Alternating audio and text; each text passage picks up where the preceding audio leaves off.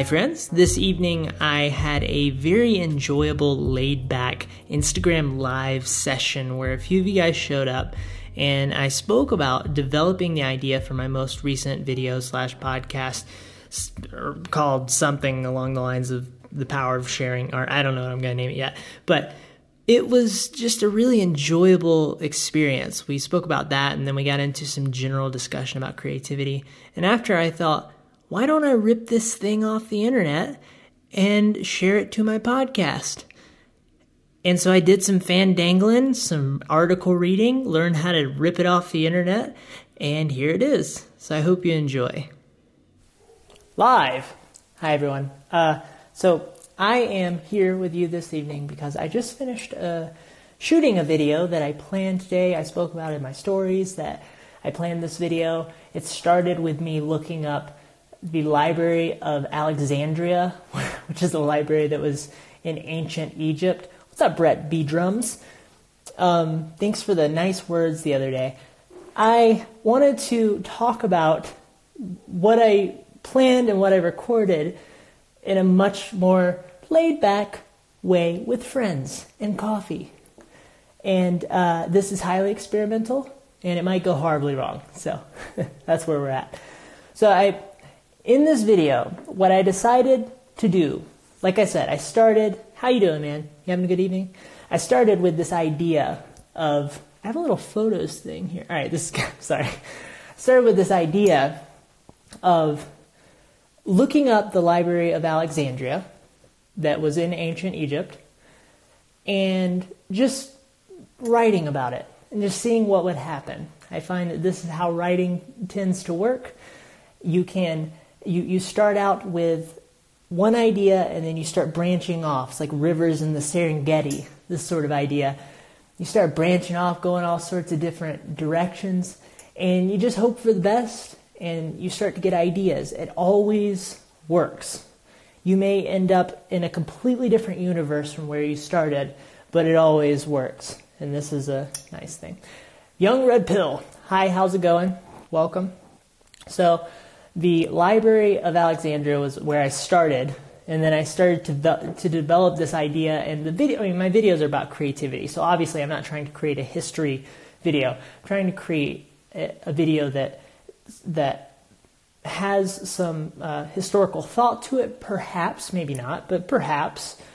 Uh, artistic. Uh, the idea was that the it burnt down, so I'm to go. I'm going to to use the, I'm going to think about the idea that, okay, there were a lot of things that were lost, and there was probably some art that was lost. What was lost? How are we set back? What was the significance of losing these art? Good, we met at the Ben Shapiro. Oh, I remember you. I'm so glad you uh, you came and said hello. It's good to see you again. I hope you're doing well. That was a that was a fun evening, right? That got pretty rowdy. Lots of protesters and such.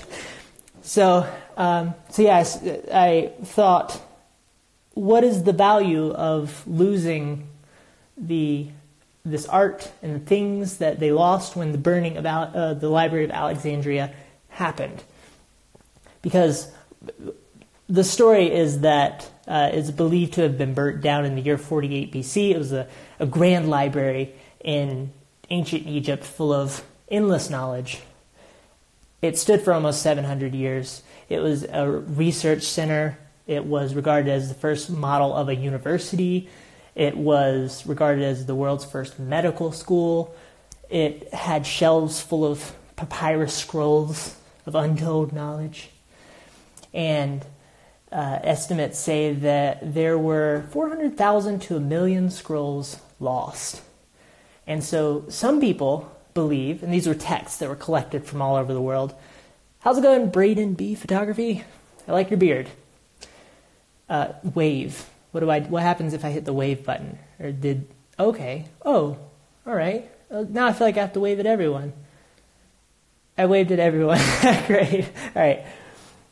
Uh, so people believe that that the burning may have set back societal innovation by a thousand years which is a crazy idea, right?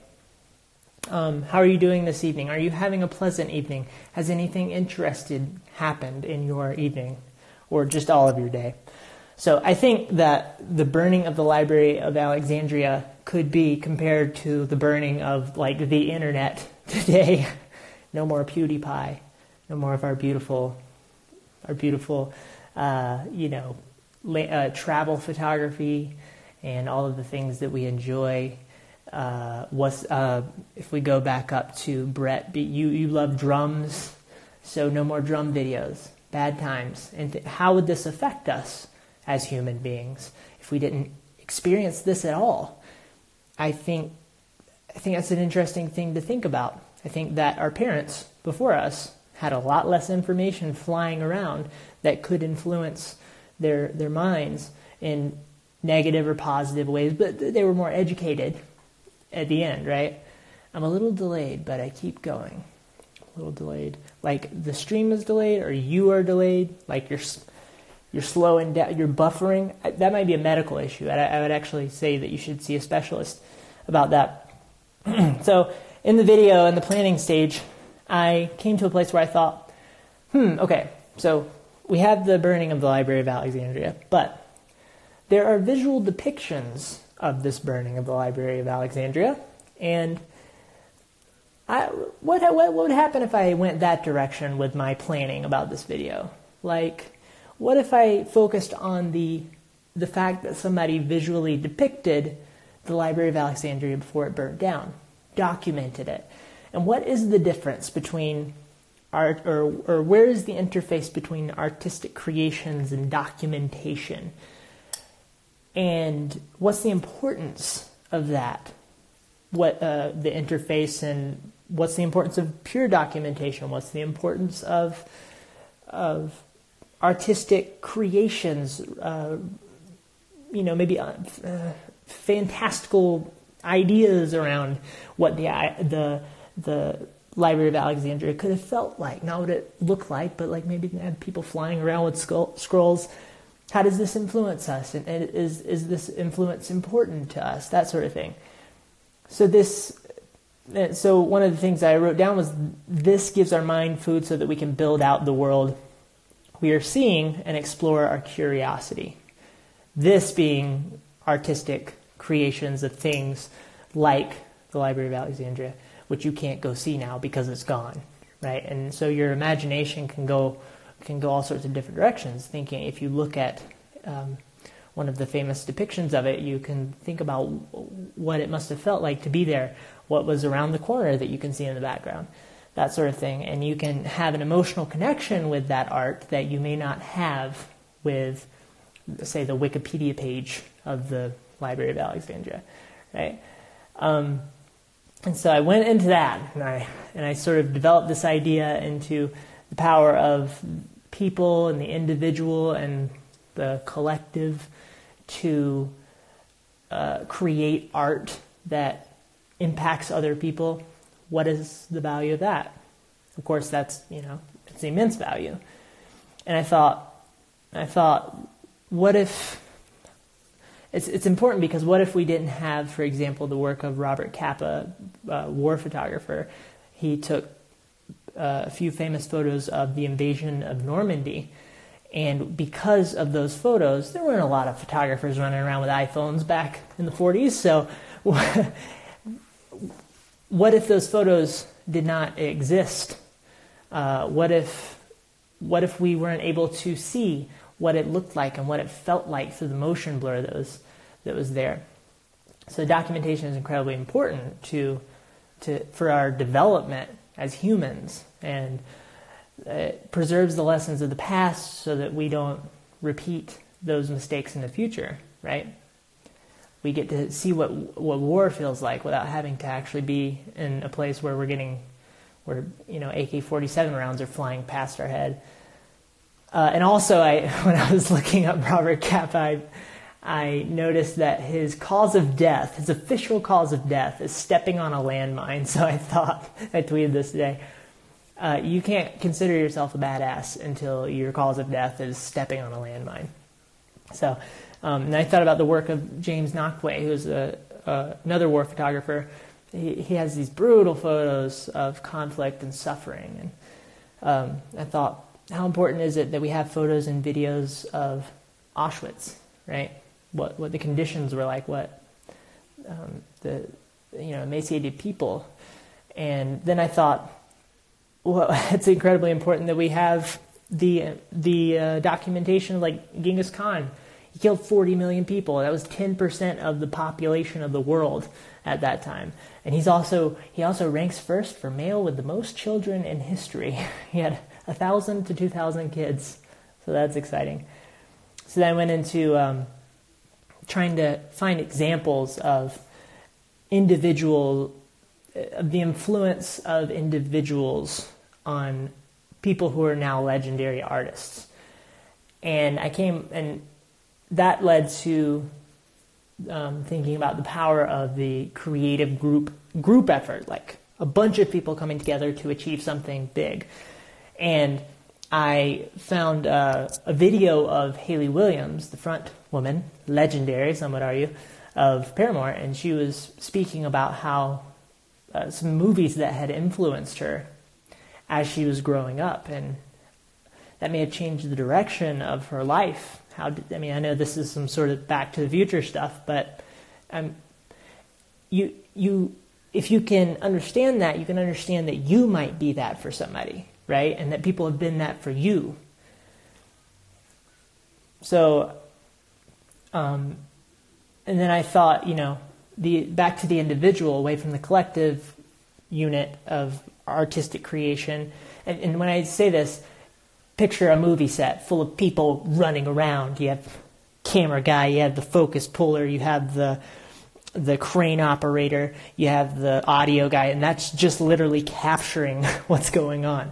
It's a bunch of people coming together to create something that an individual couldn't necessarily create easily, at least. Uh, and then I went to the idea of the individual and how the individual can create art that's really meaningful and that impacts people. And then I came across a, and so what I try to do is I try to just scan the internet and think of ideas and ways to illustrate this point and people who have uh, people who have you know conversations where people are talking about how someone influenced them growing up and this sort of thing, and they'll end up in the finished video. So I, uh, I came across creative one of the episodes of Creative Spaces TV, which was a documentary series by Sara Dietschy. And if you don't know who Sara Dietschy is, you it's a good chance that you do. She's pretty popular, but if you don't, she has she's extremely talented creator. You can find her on YouTube. And uh, she had a, a, documentary series called Creative Spaces TV, and this was where she would go. She would find creators and entrepreneurs and such, and um, learn about them and create a little documentary about what they're up to. So she went to Gloria of Thousand Helmets and D Jolly. How's it going? I'm going to wave to you as well. Welcome. We're talking about we're talking about creativity and the power of the creations in the individual and such. Uh, so she went to uh, Gloria, who runs Thousand Helmets How's your evening going? Anything interesting happening in your life right now, D Jolly? I like your I like your clown head. Um, she went to Gloria a Thousand Helmets, and she uh, she made a documentary about her company, Thousand Helmets, which is a helmet company where she makes very sty- stylish helmets, and they they seem to be safe too. So good for your kids if you have kids. She, she in the in the so I started watching it back, and I was like, okay, what can I find a spot where she is talking about how an individual influenced her to go down the path that she was on? And sure enough, she speaks about her mom who she was at school, she was at, at a school, and she was going to take one of her final steps of doing the school thing. And her mom said, Hey, don't, don't uh, do that. I don't think you want to do that. So her mom kind of stepped in. And because of that, that changed the course of her life, seemingly. There's another example, I can't remember exactly what it was in there, of another individual that unlocked two very specific things in her that you can say probably made a huge difference in her path in life. And this is an example of the the how the mundane interactions with people and the mundane art that you feel like you create on a daily basis can affect people in a very non-mundane way. What are you saying, Braden? B photography. I want everyone who has discredited the concept of art to listen to this. Yes, um, for all those art discreditors out there. No, but I've been watching a YouTube video about creativity. Well, that's good. Now you're watching a live stream about creativity. Uh, what do you mean by people who discredit the concept of art? Are, you saying people who think that art is an, an important force in society, like that, that sort of idea? um, that's cool, uh, D Jolly. What what sort of creativity focused videos have you been watching lately? I'd love to hear, and who they are as well. Um, so she was so in this video. Well, in this example, I think it's such a great example of the power we have to influence people in little ways on a daily basis. Mainly, my parents come to mind. yeah, yeah, and I think that like with with parents, I think they're fresh out of a generation where college was the way to go, and it's like you got a lot of people out there painting their watercolors and not making any money, and it's it totally makes sense that they would be concerned, but they but there's so many more things in life than making money quickly and efficiently. That doesn't always equal fulfillment for people, and I think that I think that the best thing that somebody can do if they're in that situation with their parents is to be intentional about trying to articulate to the parents what they're trying to do and why they're trying to ruin their parents' life by by not going to college and not doing not becoming a, a, a doctor or whatever. Anna Pepinziller, how's it going? I'm going to wave at you too. We're talking about creativity. just about creative, intelligent. You love your YouTube work. Thank you, D Jolly. I really appreciate that. That's awesome. Uh, I don't know. I, I when people send me messages, it always blows my mind because I, I don't like. I'll there will be you know just complete quiet periods. So when you guys tell me that stuff, it really does mean a lot. um, Anna Pipinzeller, how's your evening going? Anything interesting happening in your life tonight? Um, yeah, but the, yeah, discrediting art is. It's, I think that that's a that's a that can be a struggle between. I think that parents are starting to get it in a lot of ways, but I think that I don't know. I'm seeing a lot of parents that still want to send their kids to college, and I just don't know what you do in college as a creative type that will be useful for you at this point. If there are certainly things that you should go to college for. Fantastic. I mean, I don't, I think there are a lot of problems inherently with the way that colleges are set up, but uh, if you want to be a doctor, I would, if you're going to operate on my brain tumor, I would like for you to know the literature and have a thing that you can say, you can hold in your hand and say, these people say that I can do this. Maybe there's another system for that, but this, what we have is a pretty good system. You know, you, you're able to we place trust, maybe, maybe recklessly, we place trust in the people who are our doctors and such. But anyway, I think that's where it's important to have a, a proper, like, what I'm doing on a daily basis when I'm planning a video. It's not a, it's not a, uh, hmm, what's the word? It's not a systematically sound set of ways of going about things. It's pretty all over the place. And so that's good because I'm creating stuff. But if I want to, you know, give somebody legal advice or if I want to operate on uh, and a torn ACL, perhaps it would be a good idea to uh, to have read some books and have somebody tell me you need to read these books and know what you're talking about, so that you don't accidentally take my knee off and put it on a monkey. You know, uh, because that's a big problem in the medical industry right now. What kind of coffee do you guys like?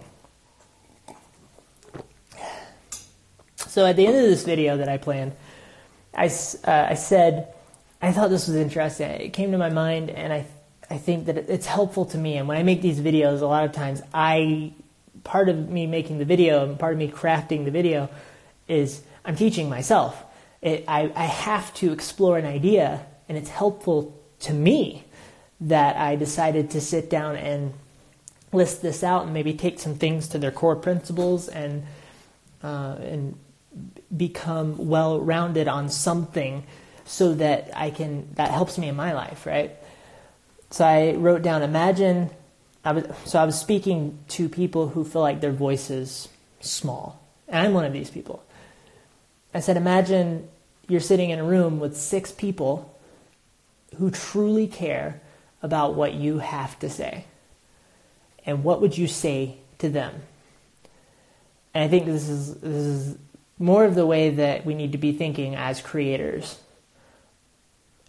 Obviously, obviously if you're creating a photo, you're not speaking to people, but the same idea works, right? If you have six people in a room and you're going to hold up a print, right? You're going to hold up a canvas print in front of them. What would you want to show them? Don't waste their time. What What do you have to say to them? And that's sort of uh, that was sort of the conclusion of the entire idea, and it came together. And I haven't looked at the footage yet, so it could have gone horribly wrong. You may never see this video, but if everything goes well, you should see it like tomorrow on YouTube. so, anyway, it's the end of my rantings. Uh, if you guys have any more thoughts or questions, let me know. Uh, this is, I'm sitting, I have this camera sitting on a new Gorilla Pod that me and my wife got uh, by Joby. And they sent they sent a little guy, when I say a little guy, like a little tripod, and then with the iPhone mount. And this is so freaking perfect. This is so good. And then we also got this is what I just filmed with. We got one of these guys for the big ones. For this is because I just pulled the SD card out and I just haven't closed the door. Good idea to leave doors open sometimes. Not for the I mean you can break it, so be careful, but this lets you know that something's not in here that needs to be in here. So I used that, and then I'm the I'm not going to take it off the Gorilla Pod, so you'll have to use your imagination. But if I flip the camera, you can see what my setup sort of looks like. So it was, oh, I mean, this was sitting back there, and I have to create space behind behind the desk for so that I can see what I'm filming. Because this guy doesn't have a flip out screen. And oh my gosh, I almost just broke the screen by grabbing it as it was falling and it almost fell. This is our stand up desk. This is our, um, yeah, stand up desk and beautiful seat. And I have this thing clipped on here with a sock so that it doesn't scratch the underside. Let's see. I have to go, but keep it going. Love this. I'll check back in later. I've been thinking about authentic, uh, authenticity in act and photography. Well, thinking about authenticity in anything is a good idea. Thanks, Braden, for stopping by. I hope you have a fantastic evening. I really appreciate you hanging out. It was good to talk. I found more peace by creating for myself and not for others. Uh, when I try to create with others in mind, I'm never happy with my work.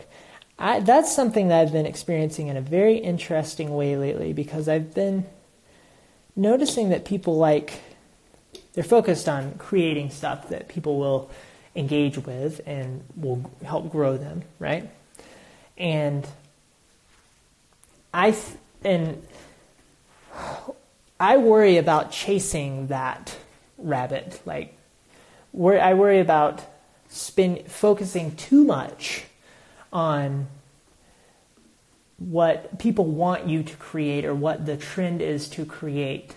Because, like you're saying, you won't be happy, you won't be fulfilled by it.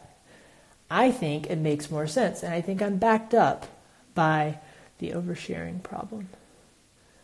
The oversharing problem. What do you mean by that? Um, and I think I'm backed up by like people like Seth Godin, who is like freaking king of marketing. He says that you should create stuff, essentially that you should create stuff that that feed you and assumes that and assume that other people are going to like that as well that you should not create for for the biggest audience you should create for the smallest audience possible and create loyal people who really engage with what you have to do. Sharing content for the sake of it.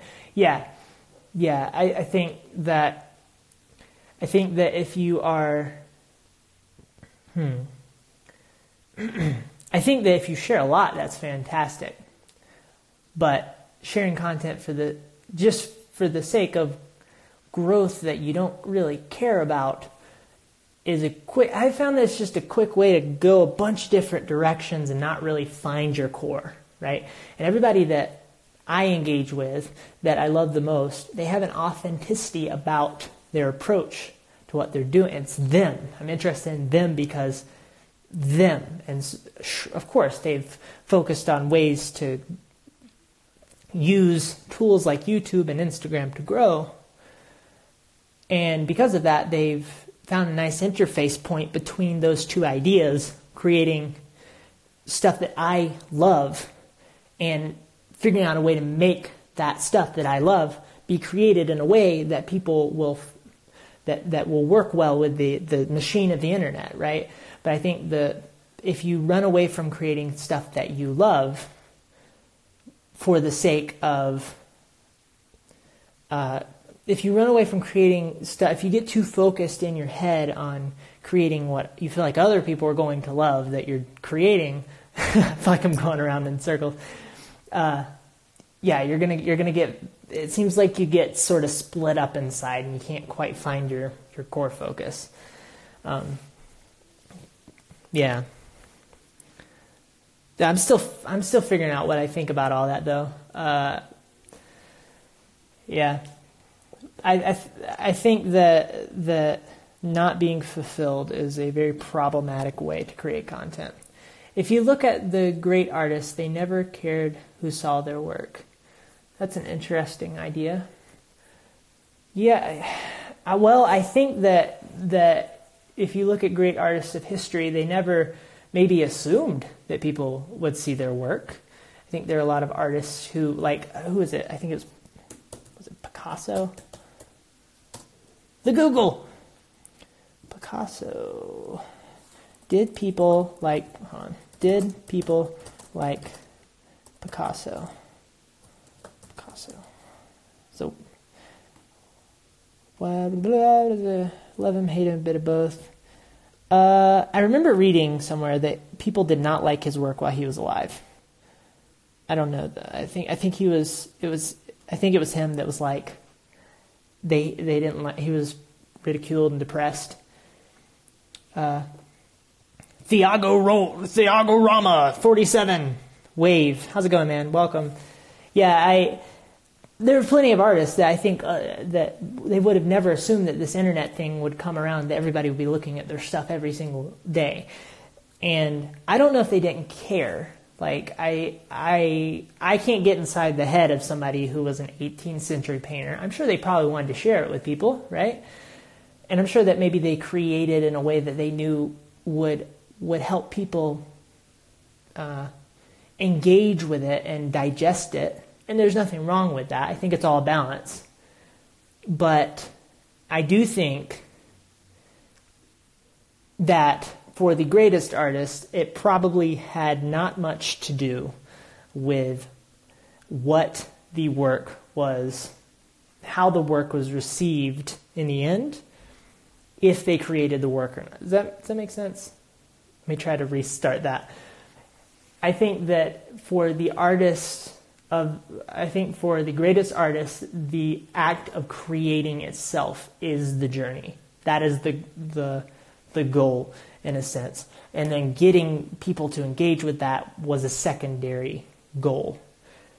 Or it was those two were two goals that went together. I think for me those are two goals that that that go together.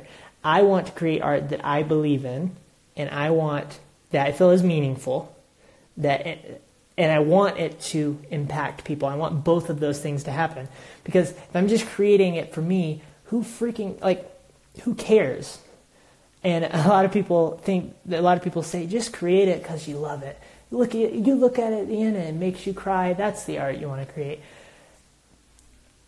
I don't really I don't want that because that feels selfish. I feel like I'm just making something that I look at and I feel like it's pretty.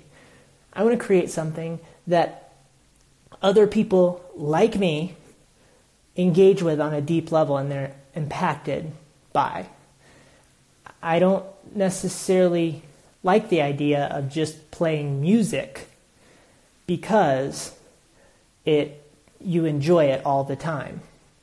I think that there are times to do that, but I think that if you're that you should be creating music that is that has an effect on other people. If not, what you're going to enjoy some music and then die? Like what is what's the, what, what's the meaning?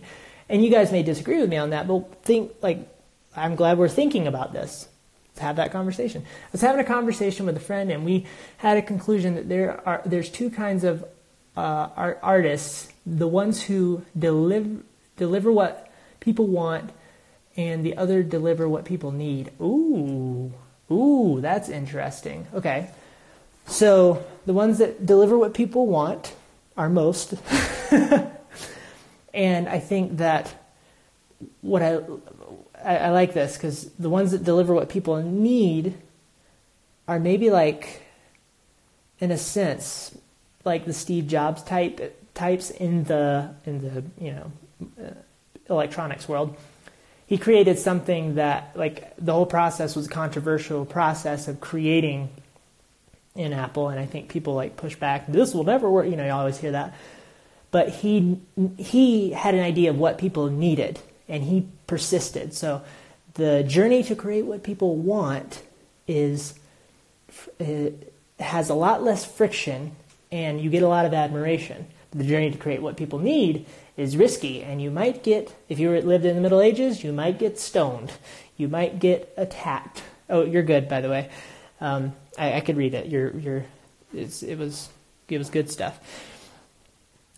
Uh, if you lived in the Middle Ages, you created something risky, you could actually you could die or whatever, right? You say the Earth's round, and then people put you in jail. I don't remember the exact the history of that, but uh, Copernicus, right?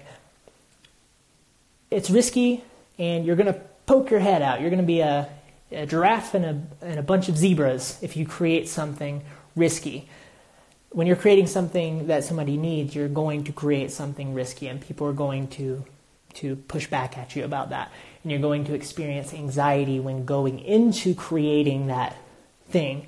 Your brain's going to tell you, "This is this is don't do this. We're going to die." But what I spoke about in my last video about uh, performance anxiety is that th- that you can use that fear when you're about to perform, when you're about to do something and you're about to do something that, that can fail in front of people, you can use that fear as a as an indicator that you should go you should keep going forward. That meaning is about to happen. It's a little flag that goes up and says this is a meaningful thing that you're about to do. This is why you're scared because it's risky and it might be meaningful. So don't. So the fear is a good thing. It's an important thing, and it's a helpful thing. It's a very strong, elevated state that you can go in that lets you know that you're going the right way. Wave. What's up, Carlos? How you doing, man? Been a while. um, so yeah, I, I really like that that difference though. Delivering what people want and delivering what people need. If you're delivering what people need, you're not you run the risk of not being very popular. You run the risk of maybe not having so many friends and that sort of thing. And it's like you have to make that decision. What, you know, that's why I always focus so much on meaning and like find the highest meaning that you can pursue with your work. Let's see, Picasso. Picasso, lover, did all right. So how do I search this? Did Picasso? Did people like? Did people like Picasso's paint work. I don't know. I believe we must seek a balance between both. Interesting. I, I think that makes a lot of sense in a lot of ways. Van oh, was it Van Gogh? Maybe I should look up Van Gogh as well. All right, well, hold on. Let's see. Eight things you don't know about Picasso by History Channel. Oh, this is the real deal. This isn't Wikipedia. Picasso is considered a child prodigy He constantly changed his painting style. He helped with the creation of Cubism. Thanks, because I use that every day. Uh, Picasso was not just a painter. Spanish. Uh, here we go. Wait. I don't know what that means. Picasso became a communist at age 62. More Picasso has been stolen than any other artist. Let me look up Van Gogh. That might be a good way to go. I believe the secret because maybe delivering stuff people want you want could reach more uh, success and the needs. Let's see. So are you saying that if you deliver what people want, you can reach more success, and then af- and then af- after that you can give them what they need? I'm, I'm just I'm guessing here. Let's see here. Uh, Van Gogh. Van Gogh, let's see, did people like.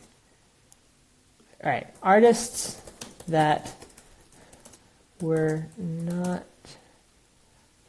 Uh, artists that were not appreciated in their time. Thank you, Google. Uh, correction. Gotcha. Yeah, I think that, like, I think the way that I look at that idea of creating stuff that is trendy or stuff that allows you to, and I'm not, people have much more compelling things to say about this than I do. I'm still a small creator, but to me it seems like that if you create things that are, are trendy thoughtfully, that you will be able to grab the attention of people.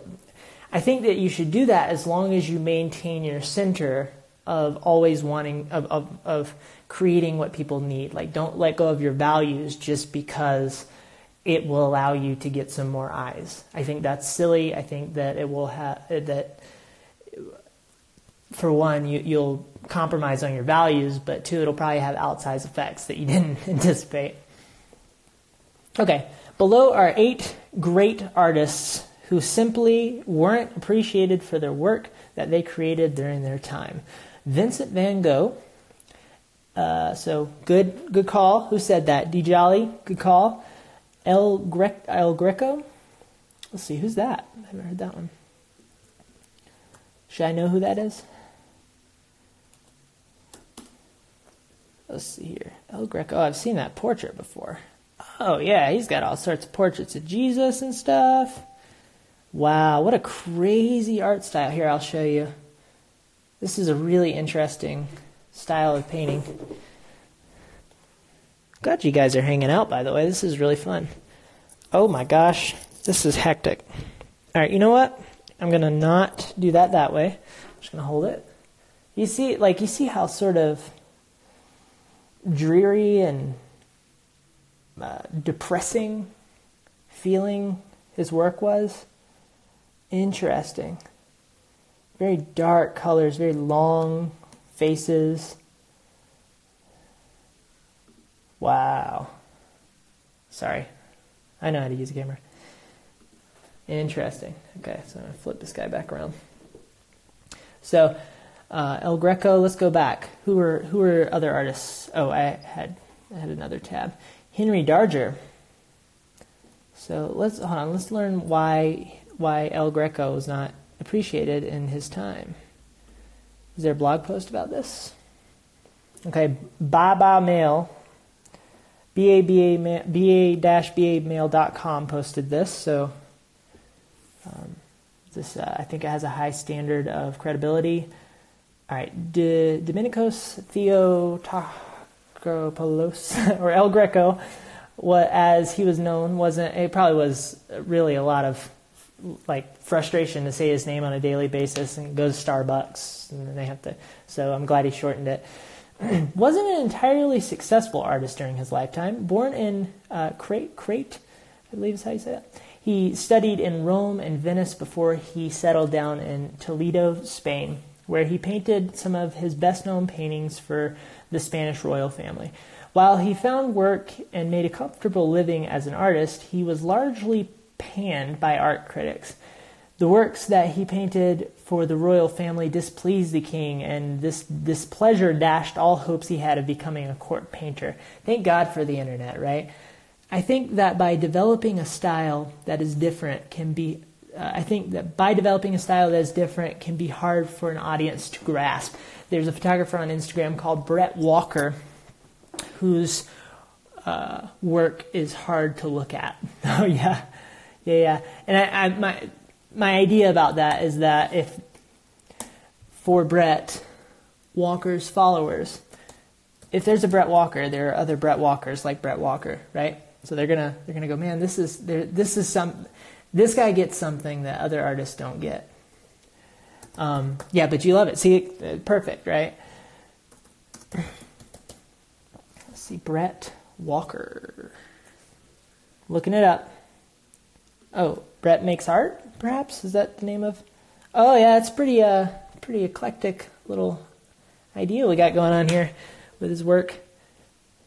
I love it. Oh yeah, so this reminds me of some of the work of I hope I'm on the right one. Let me know if I'm just I'm scrolling the wrong Instagram account right now. Yeah, really, really, uh, lots of. It looks like he may use some Polaroid flashes, like like with a flash. Very stark, perhaps. A naked person. Yeah, not sure. Hard to. Oh, I'm sorry. I'll get closer. Can you see? Yeah, it's it's a lot lots of film and instant film vibes. Got this fellow here. Uh, this reminds me of Whitten Sabbatini. Whitten, let's see. Oh, I think he has an H. Whitten Sabbatini. There we go. Has a very interesting photographic style. I think it's very. Uh, I think it's beautiful but it's certainly not the popular variety of photography. That's a more polished version of of some of the stuff I've seen. Lots of black and white, yeah. Um, so if I scroll down, yeah, this stuff's been actually getting more polished lately, but like my my body's contorted right now trying to hold this camera. Let's see if I can go back to some of his older stuff. A lot of it was uh, Uh, in maybe desolate esque areas or stuff that other people would not think to photograph. And he had he has an interesting framing style about what he does. This is certainly not extravagant, as you can tell. Let's see. Yeah, so like, you know, stuff like this. Uh, but he has a lot of uh, has a lot of stuff that is is like field fire, and it's stuff that's hard to photograph well. It's a very unique style. But for people who love him, they love him. I, there's a a friend I have on here that absolutely loves his work. Oh my gosh, Google! I wish I could click. Can I click that? Whoa! I don't know if I can click that, dude. I'm gonna here. I'm scared. I think I might. Yeah, it only lets me pin it. I can't. I can't click on it to. And I don't think typing that in will allow me to go to sleep tonight. So you're good. Google Brett Walker photography Instagram. Let's see if I can get there by by attempting to type this in. Let's see. Okay. Brett, he's a British photographer. The Hump 6911. How's it going? I'm going to wave at you here. Welcome. Are you having an interesting evening? Has anything interesting happened in your evening? We're talking about creativity and art. It has made its way into uh, photography and uh, a little bit of creating for people, creating what people want versus what people need. Good times. Uh, let's see. So, Brett. Oops. All right, Brett Walker. Brett Walker Photography.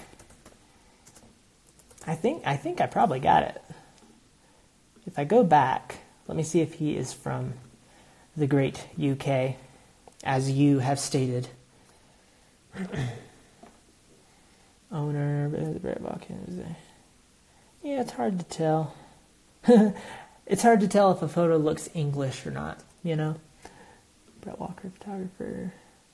Oh, oh, okay. So this is interesting. Portrait photography by Brett. So, like you said, black and white stuff. So I think I found him. I think I found his work, perhaps. Work. Moving image.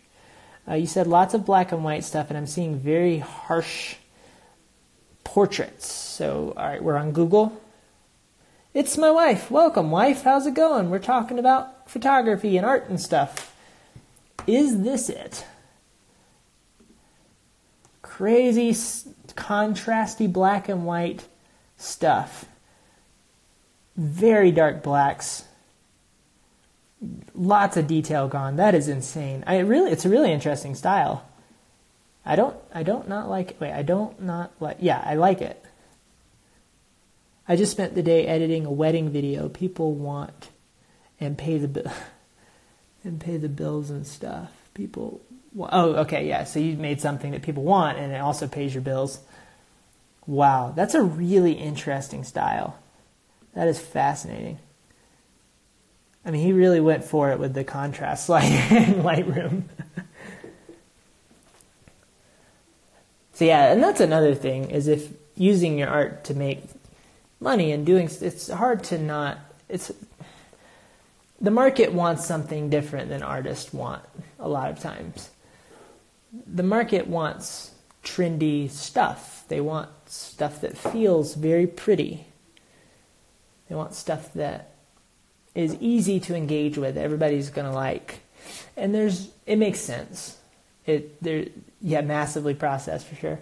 Um, I don't think that there's any I don't think well, we can get into what may be wrong with that or whatever, but yeah, I th- I think that at that point, a lot of times it becomes like if you're making a wedding film, for example, becomes about it becomes about creating the art that the people want that you're creating it for. And if you can find an interface point between you, what you want, what's up, Krista? How's it going? Wave. I've, I think I've waved to everybody tonight. I feel really good about it. Is your evening going well? Has anything interesting happened, Krista? Uh, so where, where was I at? You have to find an interface point between what you want to create and what the market wants you to create if you're going to create things for the market. And I think that you can do that very successfully. Um, I think that I have found that for me, doing photography work for people is a much more enjoyable experience. I, I will tolerate a lot more of what people want and, and still enjoy it and still feel like I'm doing something good. I'm helping them out. I'm serving them with my with my creativity. There's a lot I feel a lot more able to enjoy that and feel right about doing that than I do, for example, editing videos. Because I found that I don't like to edit videos all the time, even for myself. So editing videos for other people can become a, a very depressing process if I'm doing that all the time. Uh, with that said, I have made a, I've been able to make a good bit of money in the past editing videos for people. I'm super thankful for that, and I can't say that there's not certain videos, but I can't say that there's not certain creators that I would definitely be, be more interested in doing it for than others. But I prefer to run around and take photos for people. And as, I think if you're trying to do a freelance type of work, you have to find what you're able to tolerate. You have to find the type of work that you can do without hating your life. I think for for me, I'm very happy because for a long time I could not find that. I couldn't figure out what what would what I was able to tolerate at all because really I just want to create stuff for people like me there's not really like a I don't know if there's really like a, a bucket of people that I can come across on the internet like me that will ask me to make a wedding film for them or whatever, right? So you have to be able to be okay with making stuff for those other people as long as it doesn't compromise as long as there's a nice interface point that that works for you and them. Just getting ready for Christmas. That's awesome. Me and Christina have a lovely little tree. How big is your tree? Do you have a tree?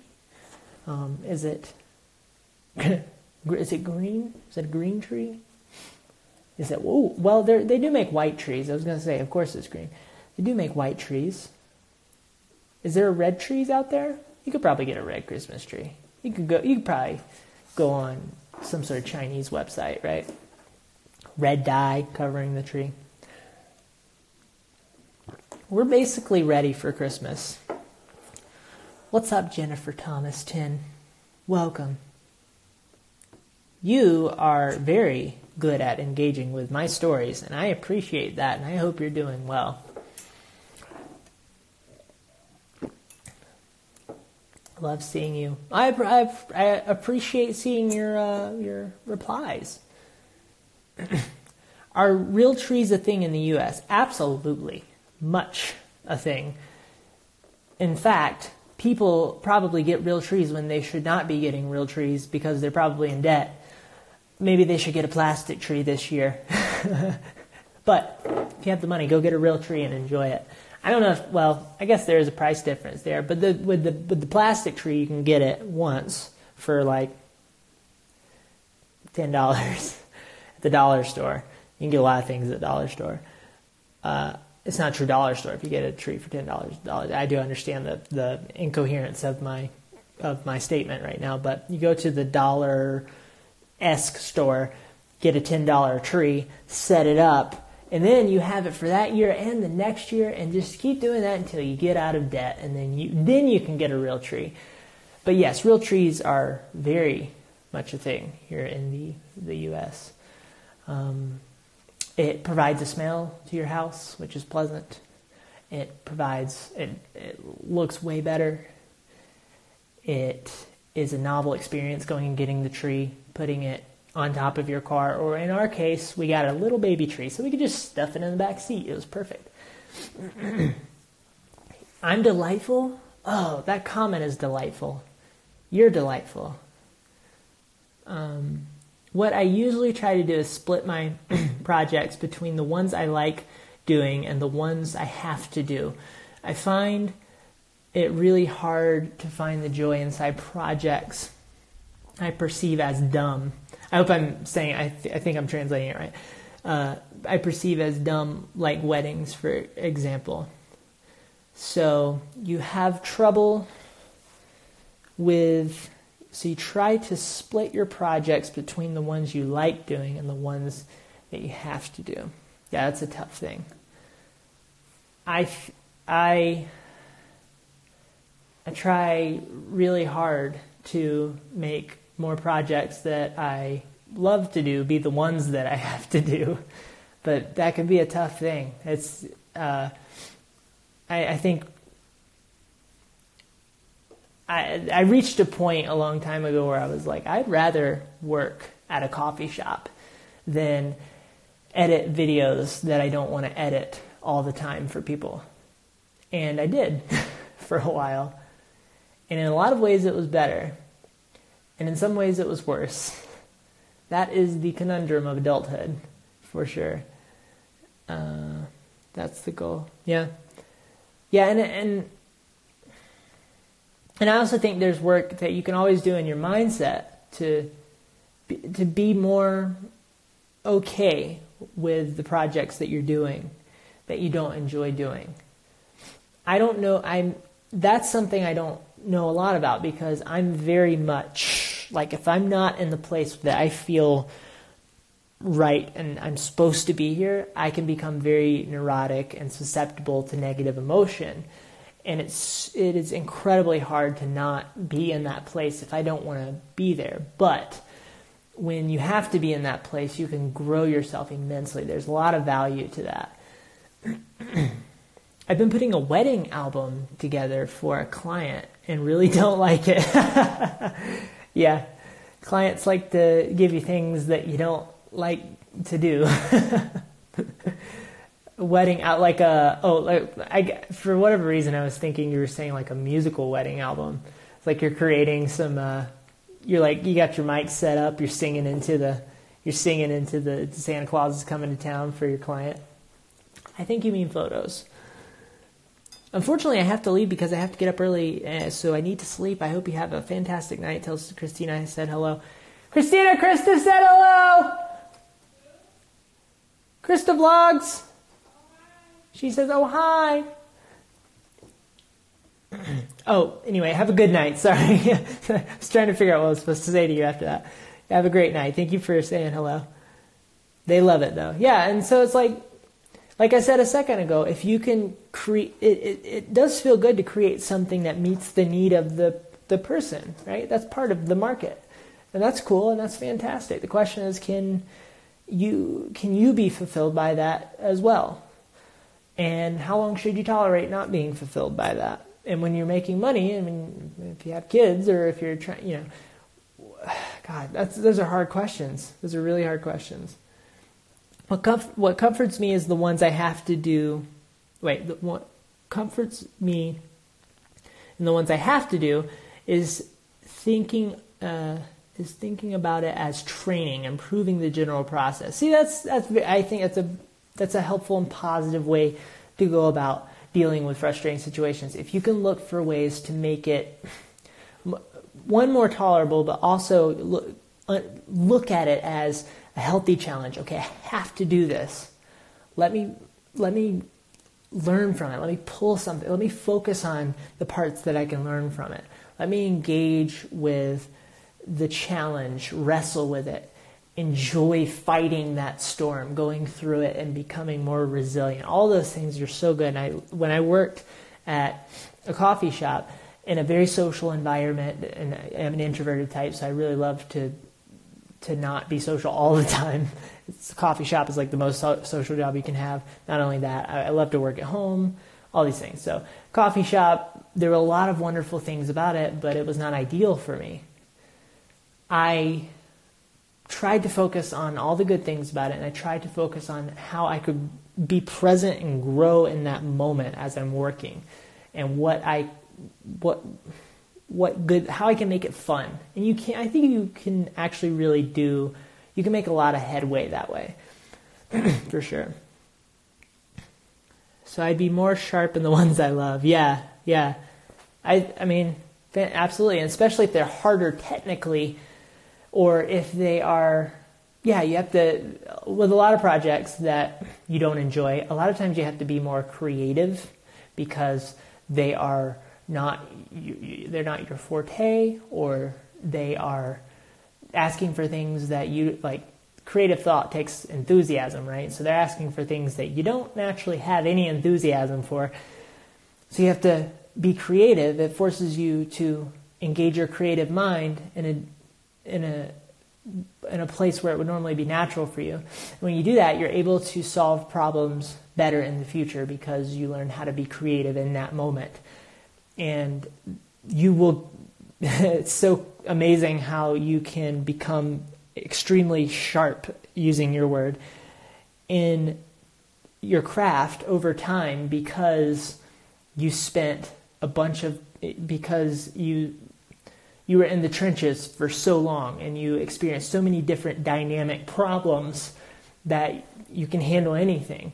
And I, there are areas of my creative life where I definitely feel that way, and that's because of all the diversity or the adversity that I've diversity, all the adversity that I've experienced. Oh my gosh, it says I'm going to end in two minutes. I guess I have a time limit. This is the first time I've gone this long. I have a day job that isn't creative, so I have two minutes. I have a day job that isn't creative, so any photography assignment is a good one and a challenge. Yes, very good. But also, you can learn wonderful things from the day job. Uh, any day job, I believe you can learn really fantastic things from, and the discipline that you have to. I learned so much about managing my time and being on my toes and like energy from working at a coffee shop, and I apply that to what I do now.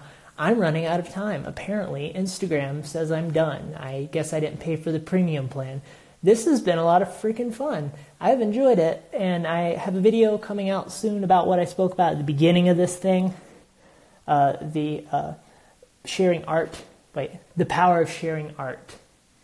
And oh, I can't really show you the whole. I won't show you this time, but maybe I'll show you next time, Jennifer. Thanks for the request. Great talk. Keep up the good work. Thank you guys. I really appreciate you guys coming and hanging out. This is this has been a lot of fun. So um, if my video comes out tomorrow and everything works out, feel free to check that out. I'll I'll share it on the stories and such and on the YouTubes. Bye everyone. Have a good night.